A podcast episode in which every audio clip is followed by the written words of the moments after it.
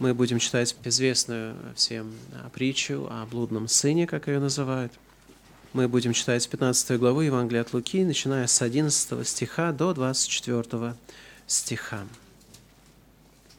Еще сказал, у некоторого человека было два сына. И сказал младший из них отцу, «Отче, дай мне следующую мне часть имения». И отец разделил им имение – по прошествии немногих дней младший сын, собрав все, пошел в дальнюю сторону и там расточил имение свое, живя распутно. Когда же он прожил все, настал великий голод в той стране, и он начал нуждаться. И пошел, пристал к одному из жителей страны той, а тот послал его на поля свои пасти свиней. И он рад был наполнить чрево свое рожками, которые ели свиньи, но никто не давал ему. Придя же в себя, сказал, «Сколько наемников у отца моего избыточествует хлебом, а я умираю от голода.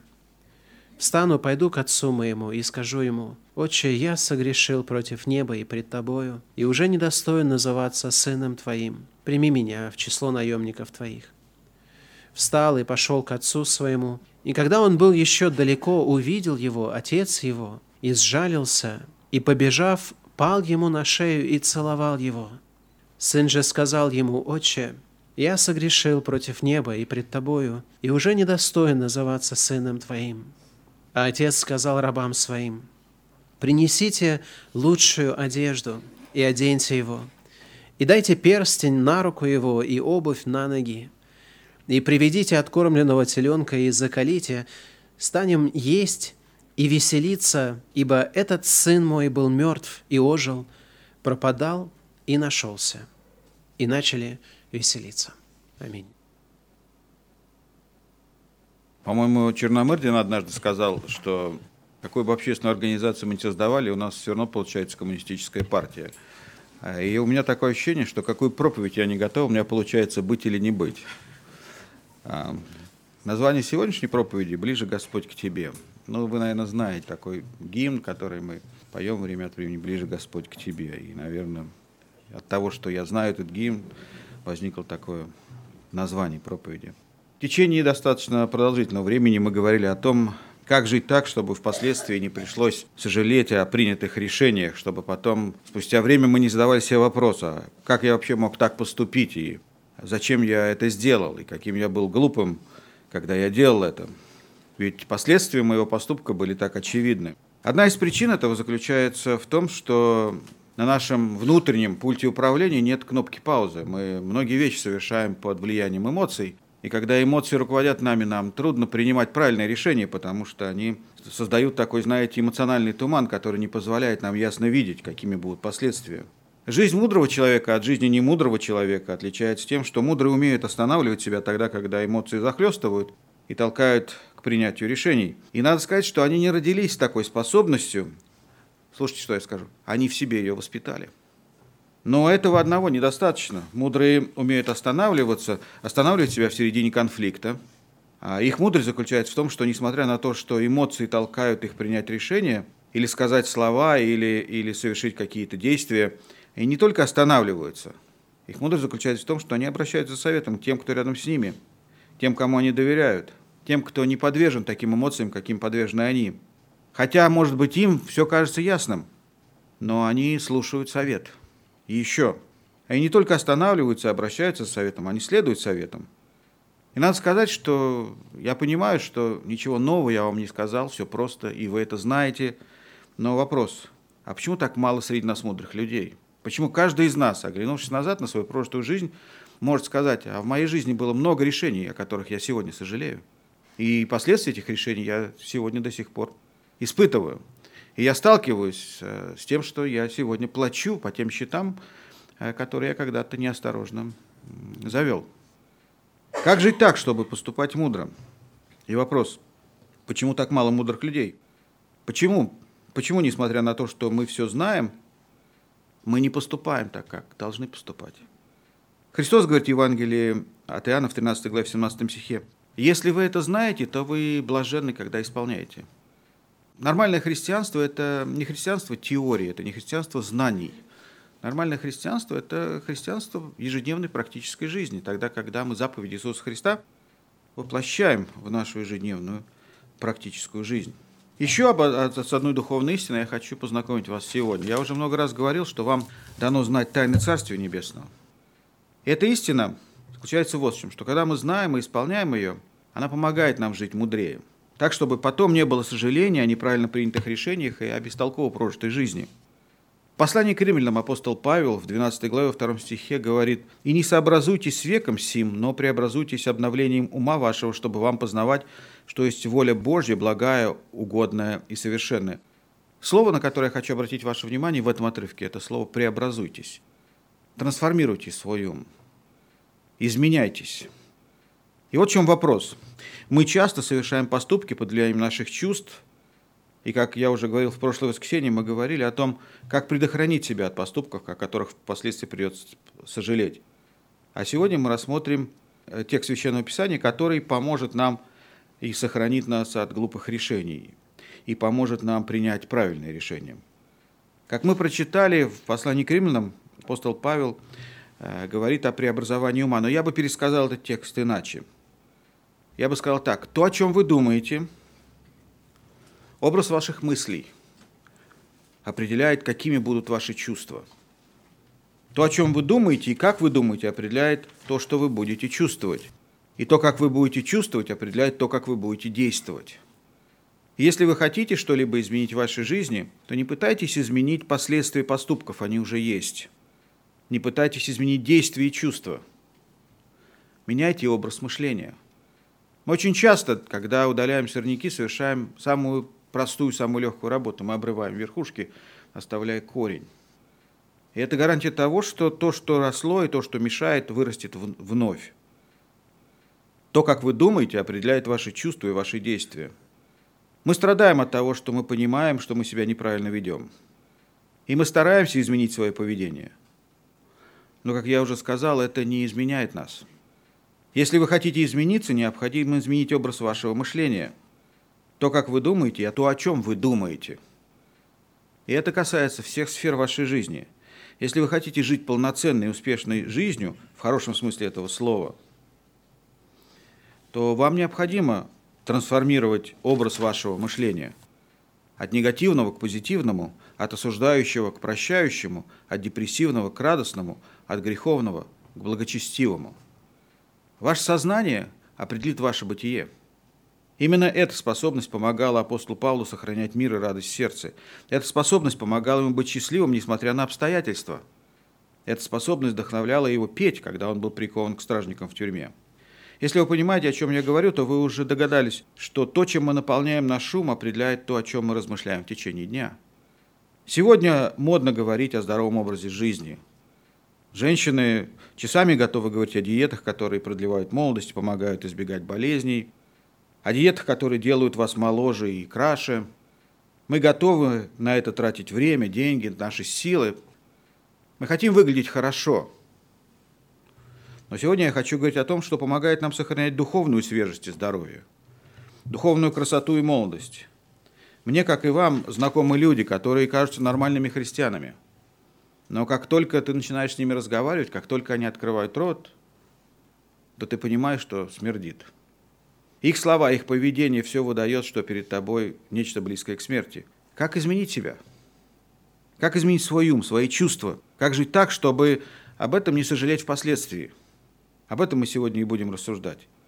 Один из принципов успешной жизни можно сформулировать так.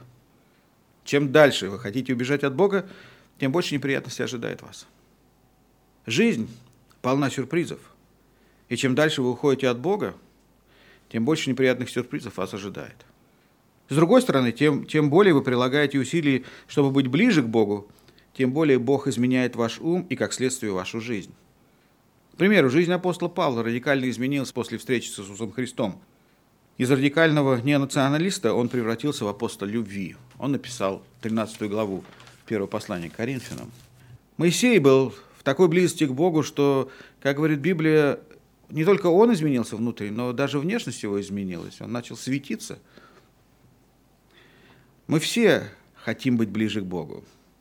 Вы бы не пришли сегодня в церковь, если вы этого не хотели. Сегодня мы будем говорить о том, как быть ближе к Богу, как сохранить близкие отношения с Богом, как, как и что делать, чтобы, если вы в силу каких-то причин отдалились от Бога, что делать, если в вашей жизни был момент, когда вы чувствовали Божью близость, Его присутствие в вашей жизни, а сегодня уже не так? Что делать? Одна из самых знаменитых историй, которую рассказал Иисус Христос, это история блудного сына. Вообще, честно говоря, я не знаю, откуда возникло это название история, притча о блудном сыне. Это какая-то придумка человеческая. На самом деле это история отца, любящего отца – Евангелие от Луки в 15 главе сегодня читали эту историю. Я хочу напомнить. Вы знаете, что в Иудее по закону, если младший сын просил наследство, он не получал половину, он получал треть. Две трети оставались старшему сыну. если отец делил наследство, это значит, отец оставался без средств к существованию. Это по закону. Поэтому, когда сын попросил свою часть наследства, то он практически оставил отца без средств к существованию. И он забрал свою часть и отправился куда-то в те места, где весело, в Москву, откуда-нибудь из провинции. И прожил это имение, тратя деньги на удовольствие.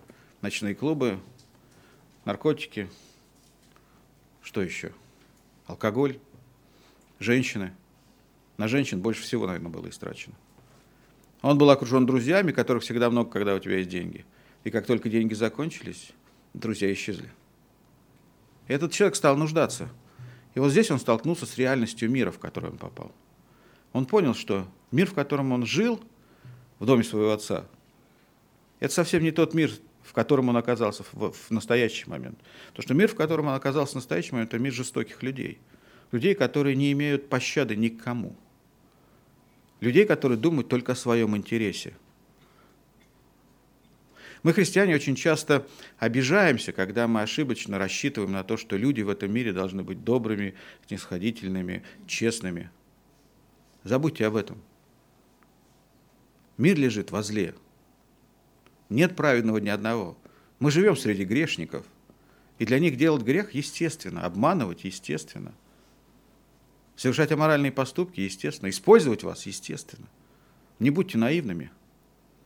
И вот этот молодой человек столкнулся с этой реальностью жизни. Никому он не нужен, денег нет, жить не на что, ночевать можно где-нибудь в подъезде.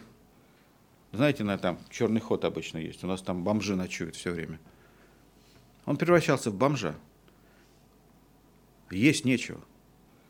Знаете, на самом деле это не только история об этом молодом человеке и о его отце, это история о каждом из нас. Потому что у каждого из нас есть такое же эгоистичное желание прийти к Богу и попросить у Него то, что, как мы думаем, нам принадлежит. Мы приходим к Богу и требуем от Него благословений. Мы приходим к Богу и требуем от Него здоровья. Когда у нас финансовые проблемы, мы требуем денег.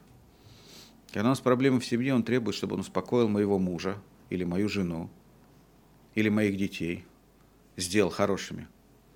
Мы хотим от Него.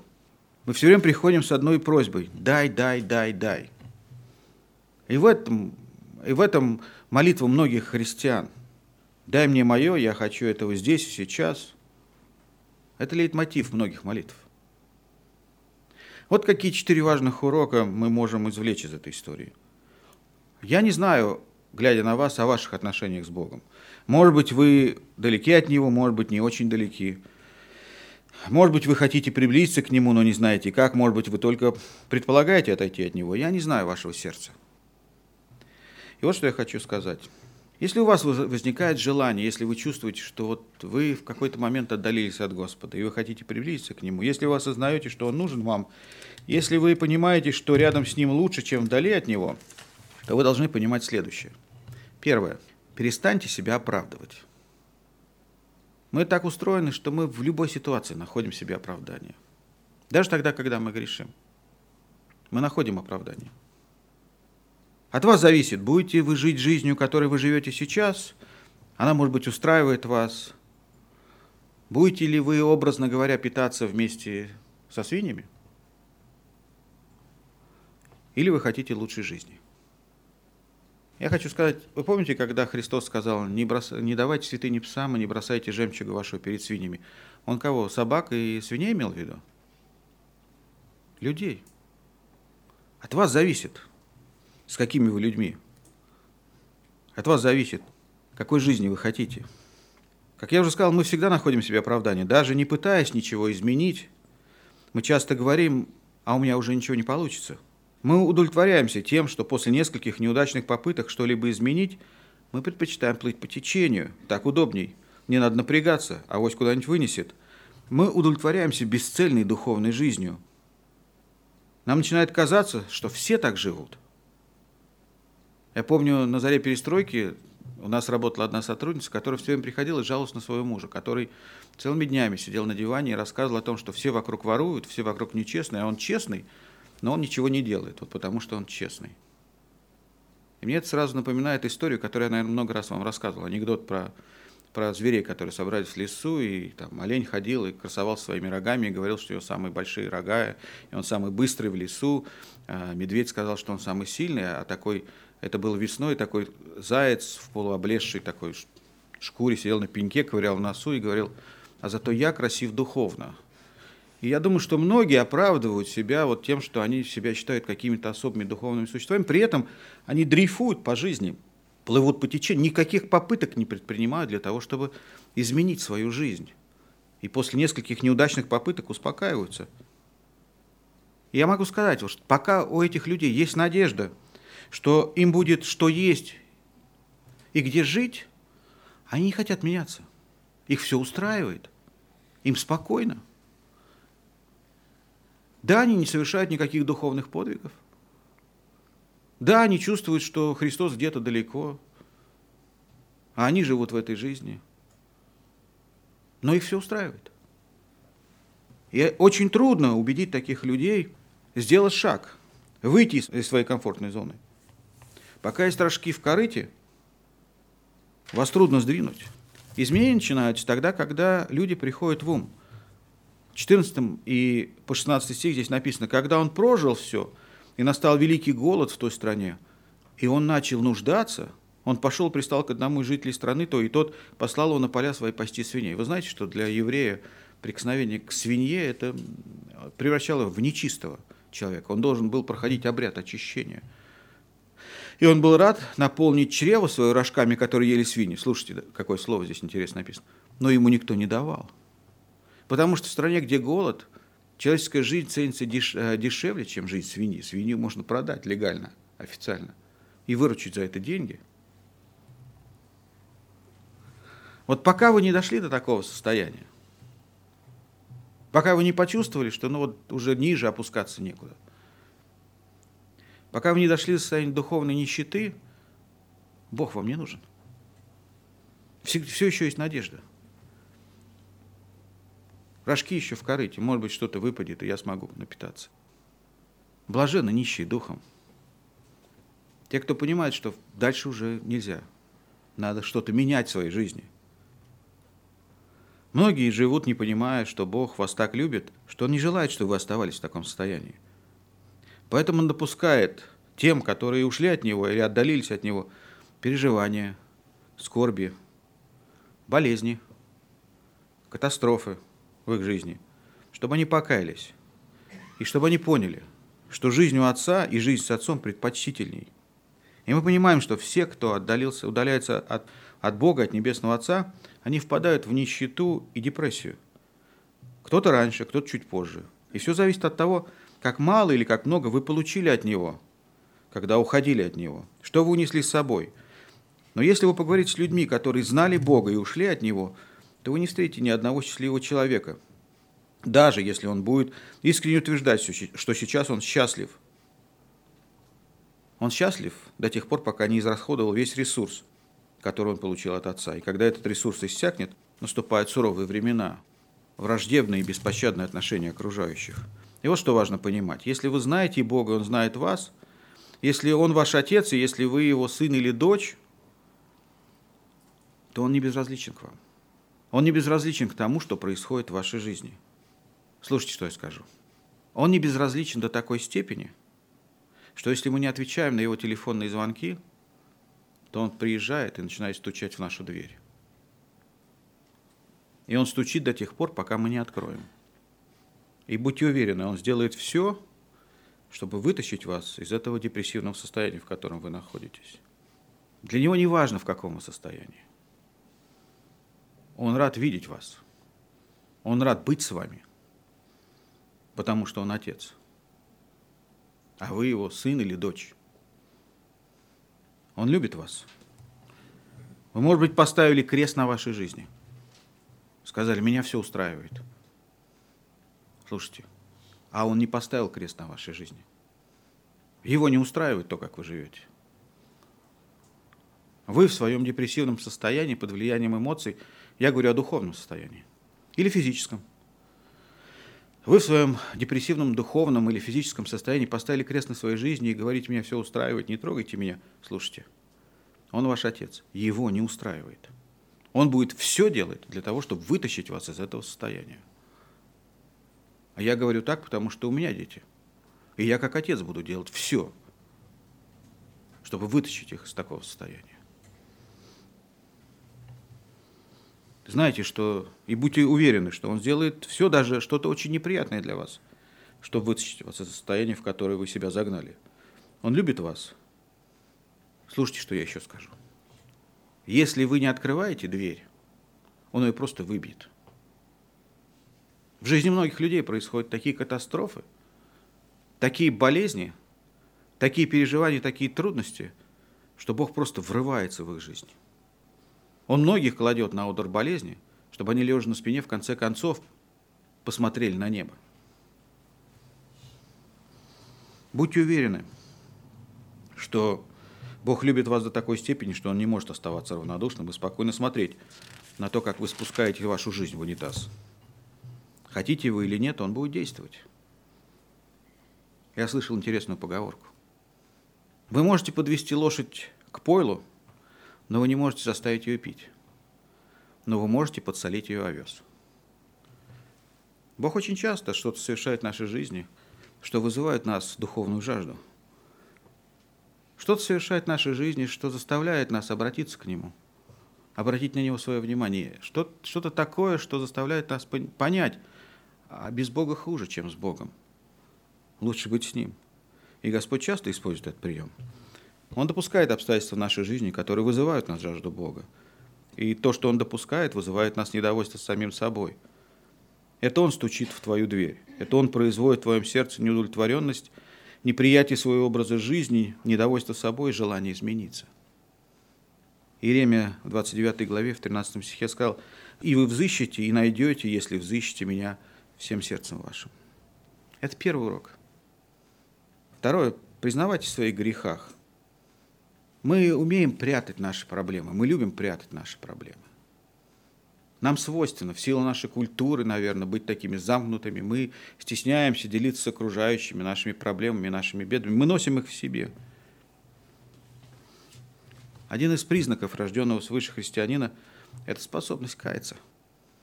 В 17 стихе 15 главы от Луки написано, что придя в себя, он сказал, вот это «придя в себя» – это на самом деле слово, которое говорит о покаянии, об осознании своей греховности. Человек, который понимает, в каком он состоянии, он делает первый шаг на пути к духовной трансформации. Он перестает находить себе оправдание. И следующий шаг, он признает, а у меня проблема. Знаете, что если человек находится в депрессивном состоянии, физическом или духовном, то эти люди утверждают, что они сами с этой проблемой справятся. Алкоголики говорят, мы справимся сами. Наркоманы говорят, мы сами с этим справимся. Когда человек находится в таком состоянии, ему трудно помочь. До тех пор, пока он верит, что он справится сам, помочь ему невозможно. Необходимо, чтобы человек осознал, у меня проблема раз, и я сам с ней справиться не могу два. Мне нужна помощь. Мне нужна помощь. И этот человек, который, молодой человек, о котором мы читаем в Евангелии от Луки, он осознал, что у него проблема – я здесь голодаю. Я даже не могу есть то, что свиньи едят. А в доме отца моего наемник избыточествует хлебом. У меня проблема. И сам я ее решить не могу. Я, я должен вернуться к отцу. И это помогает нам сделать первый и второй шаг на пути выхода из, из этой ситуации. В стихе 18 он говорит, я встану и пойду к отцу моему. Вот перестать оправдывать себя, осознать проблему и покаяться, встать и пойти к отцу – это те шаги, которые ведут нас к духовной реформации. То, что апостол Павел называется обновлением ума. Нормальные люди осознают, что жизнь без Бога – это безумие, это бессмысленно, это бесцельно. Жизнь без Бога не приносит пользы ни душе, ни телу. Жизнь без связи с Твоим Творцом нелогична – но одного осознания своей неправоты недостаточно. Многие люди понимают, а у меня серьезная проблема.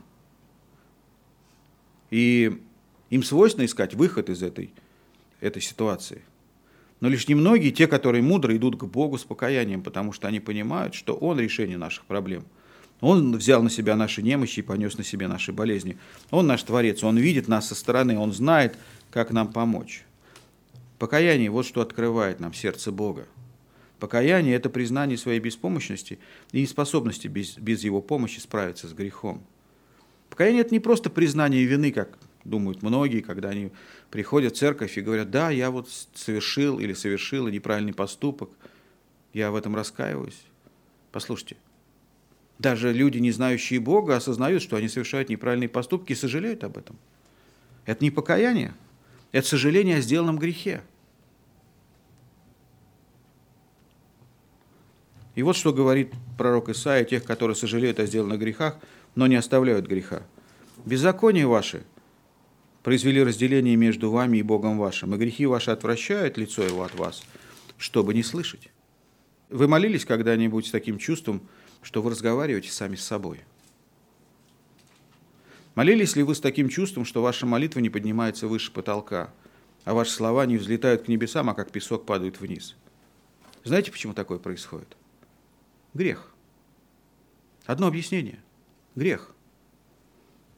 И вот какой урок мы должны извлечь. Бог неизменен, Бог любит тебя, Бог непоколебим. И если вы отдалились от Бога, и если ваши грехи разделяют вас с Ним, то это ваша ответственность приблизиться к Нему. Мы часто отдаляемся от Бога, переставая любить Его всем сердцем и отдаем свою любовь кому-то другому. Библия называет это идолами – нам кажется, что идолы – это такие статуэтки, или что-то высеченное из камня, или изваяние, покрытое золотом. Идолом может быть ваша машина, или ваша работа, или любимый человек, или муж, или жена, или дети, или друзья. Все, что отвращает вас от Бога, все, что разделяет вас с Богом, все, что забирает вашу любовь, которая должна быть обращена на Бога и которую вы разделяете между Богом и кем-то другим. Все это идолы. Слово Божье говорит, возлюби Господа Бога твоего всем сердцем, твоим всей крепостью, всем разумением. Наша близость к Богу определяется нашим желанием и нашим стремлением быть ближе к Нему. Это от нас зависит, быть или не быть. И вы не можете обвинить в своей отдаленности от Бога никого, кроме себя. Ни мужа, ни жену, ни друзей, ни верующих, которые там с вами.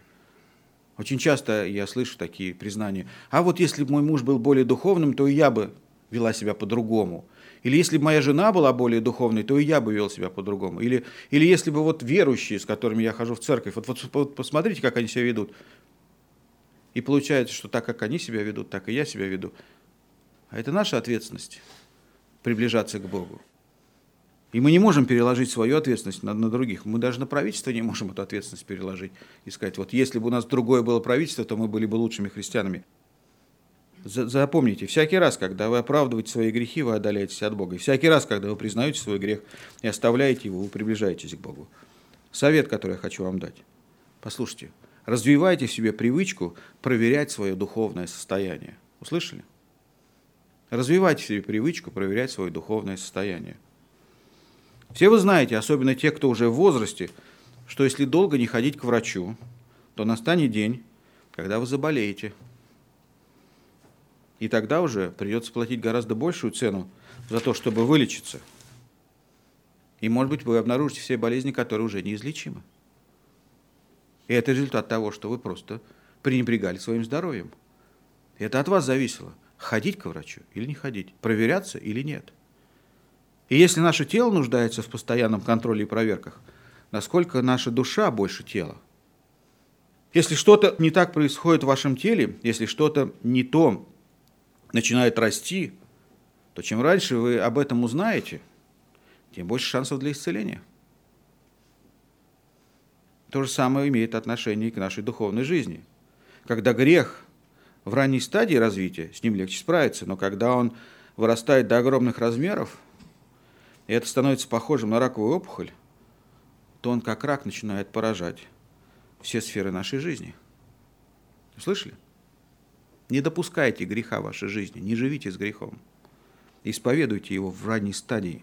Слово Божье, которое мы читаем каждое первое воскресенье месяца, говорит нам о том, чтобы мы испытывали сами себя.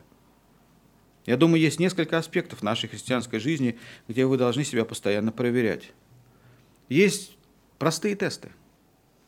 И мне легко определять духовное здоровье ваше. Один из тестов – отношение к богослужению. Замечали вы, когда человек, у человека что-то не так в духовной жизни, он перестает посещать богослужение? И мы видим это. Отношения с братьями и сестрами. Когда что-то не так у человека в духовной жизни, он избегает общения с братьями и сестрами. Замечали это? Служение. Когда что-то не так, мы уже не служим Богу с радостью, а исполняем нелюбимую повинность. И еще одно. Свидетельство об Иисусе Христе. Когда что-то не так в вашей, в вашей жизни, вы теряете способность дерзновенно свидетельствовать об Иисусе Христе. Простые вещи, но которые помогают нам понять, а что происходит внутри нас, что происходит с нами, что происходит с нашим духовным человеком. Испытывайте самих себя. Заботьтесь о своем духовном состоянии, развивайте себе привычку проверять свое духовное состояние – Апостол Павел дает такой совет во втором послании Коринфянам, 13 главе 5 стих. «Испытывайте самих себя, верили ли вы, самих себя исследуйте». Псалом 138, 23 стих. «Испытай меня, Боже, и узнай сердце мое, испытай меня и узнай помышления мои, и зрини, на опасном ли я пути, и направь меня на путь верный». Третий урок. Посмотрите на 12 стих. В 12 стихе сын обращается к отцу когда он обращается к отцу, что он говорит? Дай. Дай. Многие христиане, обращаясь к Богу, говорят «дай». Молодой человек, обращаясь к отцу, говорит «дай».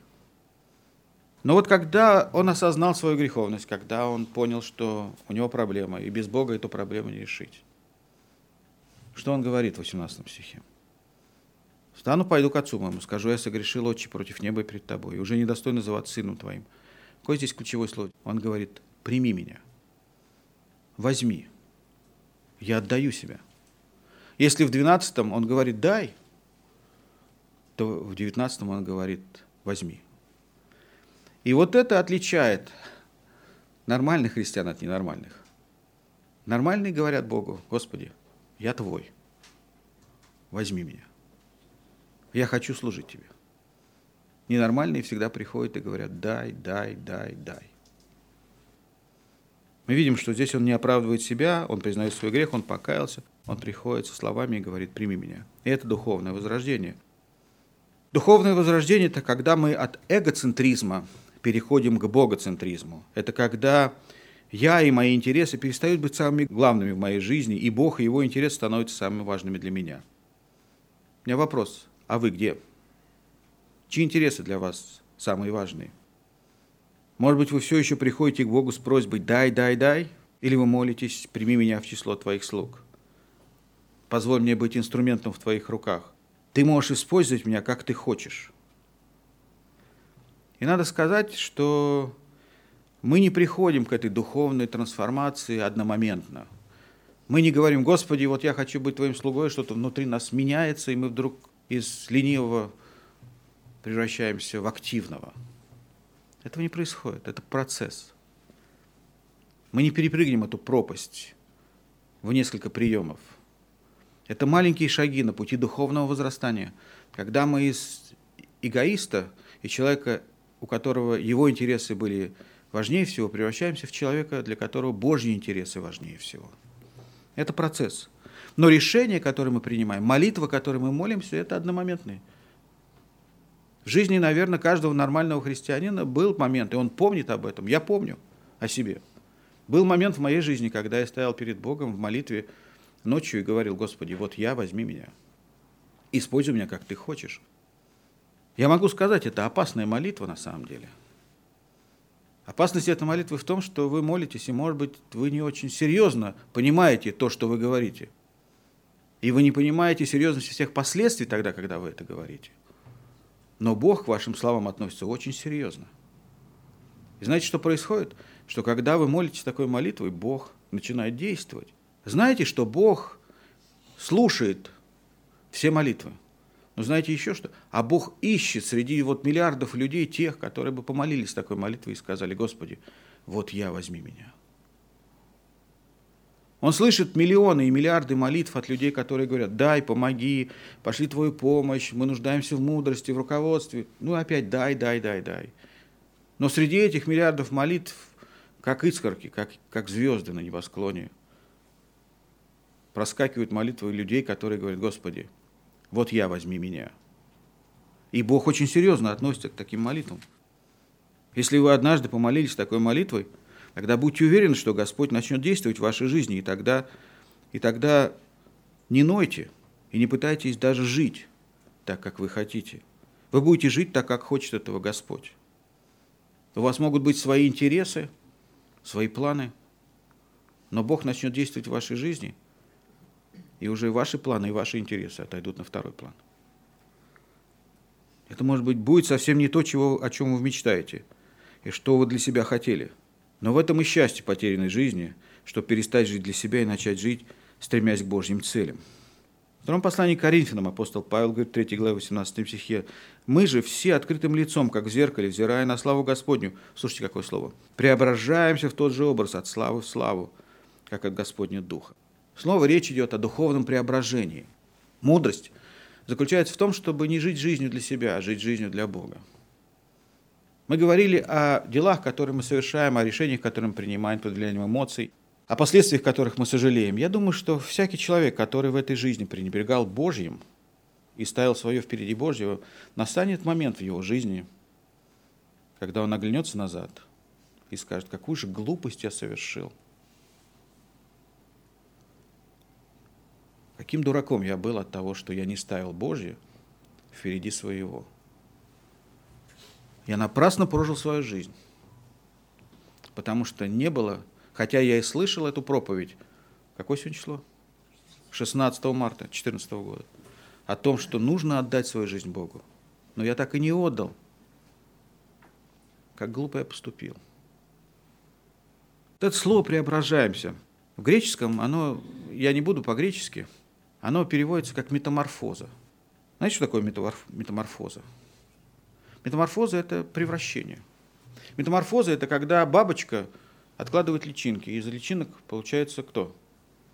Гусеница, которая ползает и ест листья. Жизнь гусеницы в том, чтобы есть листья. А что потом происходит? Она превращается в куколку, в кокон, заворачивается. Для чего? Для того, чтобы по весне из нее получилась прекрасная бабочка. Это метаморфоза, это трансформация. Вот мы с вами сегодня говорим о духовной трансформации. Это не происходит одномоментно, это процесс, да? Но решение, как я уже сказал, принимаете одномоментно. Поэтому я желаю, чтобы каждый член церкви Новогиреева из гусеницы, которая только ест, превратился в прекрасную бабочку – это то, что я называю духовной трансформацией. Бог сотворил нас бабочками, а не гусеницами. Но чтобы это случилось с вами, вам необходимо пройти процесс духовного преобразования. Прекратите оправдывать себя.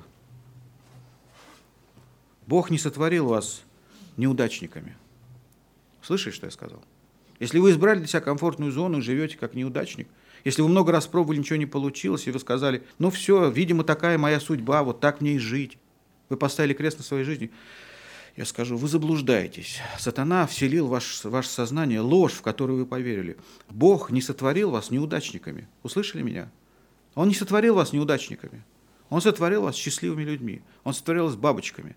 Это вы хотите оставаться гусеницей. Некоторые залезли в кокон. Я правильно слово сказал? Им там комфортно. И они хотят из него вылезать. Это ваш выбор. Быть или не быть. Уходите из страны духовного голода. Идите к Отцу.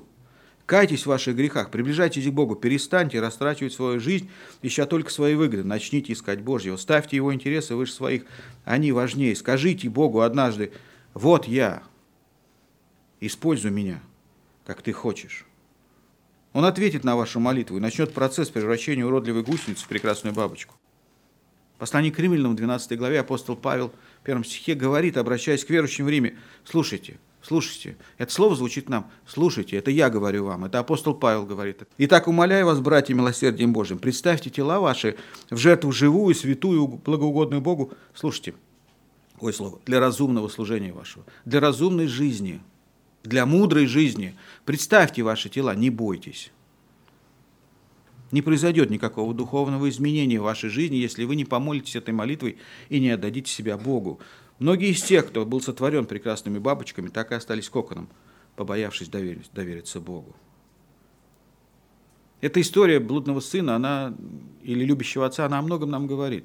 Что как только сын сделал вот несколько шагов и пошел навстречу своему небесному отцу, что мы видим? А отец все время ждал. Он ждал возвращения сына. И что он делает? Он бежит ему навстречу, он падает ему на шею. Сын, наверное, всю дорогу готовил речь, что он должен сказать отцу, как попросить прощения, как извиниться. И он уже начинает эту речь, отец перебивает его, говорит, замолчи. Он говорит слугам, принесите самую лучшую одежду, принесите обувь на ноги его, вымойте его, надухарите, от него пахнет свиньями. Перстень оденьте на руку его. Знаешь, что такое перстень в те времена? Это печать. Это все равно, что Отец дал сыну кредитную карту всех своих счетов. Знаете, кому он дал ее? Тому, кто третье его имущество вот так вот просто расточил. Вы своему сыну дадите после этого безлимитный кредит? Я бы подумал. Я бы подумал. Если он так вот профукал мои деньги, я бы ему напомнил об этом. Я бы сказал, что я не могу ему больше доверять. Понимаете? Мы часто профукиваем многое в своей жизни. Кусок своей жизни огромный профукиваем. Благословение, которым Бог благословил, разум, которым нас наделил. Мы выбираем для себя комфортную зону, мы говорим, что у нас больше уже ничего не получится, вот мы такими будем, какие мы есть, и мы даже попыток не предпринимаем. А Бог ждет и любит нас, и хочет нам дать гораздо больше, гораздо лучше. Знаете, в чем проблема у многих христиан? Мы знаем, что Бог существует, мы верим в это. Нас с этого не собьешь. Мы начнем объяснять, что Вселенная так устроена, мы сами чудно устроены, поэтому нам не надо доказывать, что Бог существует. Все творение вокруг нас свидетельствует о том, что все сотворено, не возникло хаотично. Мы верим в это. Мы верим даже в то, что Иисус Христос Сын Божий. Мы не сомневаемся. Нам не надо доказывать. Мы верим в это. Мы других можем в этом убедить. Знаете, во что мы слабо верим? В то, что Бог любит нас. Вот находясь в наших обстоятельствах, в любых обстоятельствах, тогда, когда вы согрешили, тогда, когда вы отдалились от Бога, тогда, когда вы ищете чего-то своего в этой жизни, когда вы бегаете за какими-то идолами и служите этим идолам, вы вдруг в какой-то момент вспоминаете о Боге и начинаете думать, а вот после того, что я натворил, Он все еще любит меня? Иисус не зря рассказал эту историю. Он сказал историю не о том, как, как этот парень потратил деньги. Он сказал историю о том, как отец любит его. Поэтому, когда мы думаем о том, как я могу доверить свою жизнь Богу, для тех, кто знает Бога и знает то, как Он любит вас, вопросов не возникает. Мы не боимся. Мы знаем, Он любит нас. Во всех обстоятельствах нашей жизни. Когда я здоров и когда я болен – когда я прохожу трудную фазу в моей жизни, и тогда, когда, может быть, все в моей жизни относительно легко, когда я испытываю благословение или прохожу долину плача, я знаю, что в любых обстоятельствах Он любит меня. И Его объятия всегда раскрыты для меня. Если бы мы только верили в Его любовь, если бы мы только верили, с каким и знали, с каким нетерпением Он, он ждет нас, если бы мы только понимали, что Он всегда готов бежать нам навстречу, помогать нам, заботиться о нас и давать нам силу проходить испытания, подавая нам каждый день потребное для жизни и благочестия. Если бы мы только поверили Ему так, как Он, слушайте, что я скажу, если мы только поверили Ему так, как Он верит в нас. наша бы жизнь преобразилась. Иногда, когда я проповедую о таких вещах в церкви, смотрю на вас, мне вспоминается одна история. По-моему, у Салаухина есть такая история. Я не помню, кто описал ее. Два карася сидят в болоте. Один другому говорит, слушай, а говорят, там, там жизнь. Там космос, говорят, кого-то даже запустили. Другой говорит, да не может быть, там жизни вообще нет. Он говорит, ну как нет, ну я слышал, ребята говорят, Ёж сказал. Ну, другой говорит, ну хорошо, проверим. Разгоняется изо всех сил, выпрыгивает из воды, глотает воздуха, задыхается, падает обратно в болото, закапывается в тину и говорит своему другу Карасю, да нет там никакой жизни, я попробовал. Послушайте, если вы попробовали и не получилось, не ставьте крест, пробуйте. Бог приготовил для вас лучшее. Вы для себя избрали роль гусеницы, может быть, в коконе – может быть, думаете, что вы куколка. А Бог сотворил вас бабочкой. Летайте. Доверьтесь Ему. Вам хорошо в коконе, но Господь приготовил, приготовил для вас лучшее. Не подражайте неудачникам. Многие не могут оторваться от корыта. Они смотрят на других и говорят, а что нам, больше других надо? Не смотрите на тех, которые корыто, и не подражайте им. Бог сотворил вас для большего. Он сотворил вас для большего, чем вы сейчас. Он сотворил вас для лучшего. Он сотворил вас быть бабочкой. Вы даже представить себе не можете, как жизнь в коконе отличается от жизни бабочки. И пусть все вокруг хорошо себя чувствуют в коконе, я хочу быть бабочкой. Те, кто никогда не был бабочкой, даже представить себе не может, какая это жизнь. Не упускайте ваш шанс. Будьте мудрыми. От вас зависит, быть или не быть. Помолимся. Господь, я благодарю Тебя за Твое Слово, которое Ты дал нам сегодня. И все, о чем я в немощи моей проповедовал, скажи больше каждому сердцу. Если Ты видишь тех, которые сейчас готовы прийти к Тебе и сказать, Господи, вот я и вот моя жизнь. Если я жил эту жизнь для себя, то сейчас я хочу начать жить для, жить для Тебя. Позволь мне быть слугой Твоим, позволь мне жить так, как Ты хочешь. Используй меня для Твоей славы. Я знаю, Господи, что такая молитва угодна Тебе, и Ты ищешь таких людей, которые бы так полноценно доверились Тебе и отдали свою жизнь Тебе. Господи, я знаю, что я не могу никого убедить, но Ты, Дух Святой, можешь сказать гораздо больше. Я прошу Тебя, возбуди это желание приближаться к Тебе, изменять свою жизнь, быть Твоим слугой, ставить Твои интересы выше своих, так, чтобы Царство Твое расширялось, имя Твое прославлялось. Молю Тебя об этом во имя Иисуса Христа. Аминь.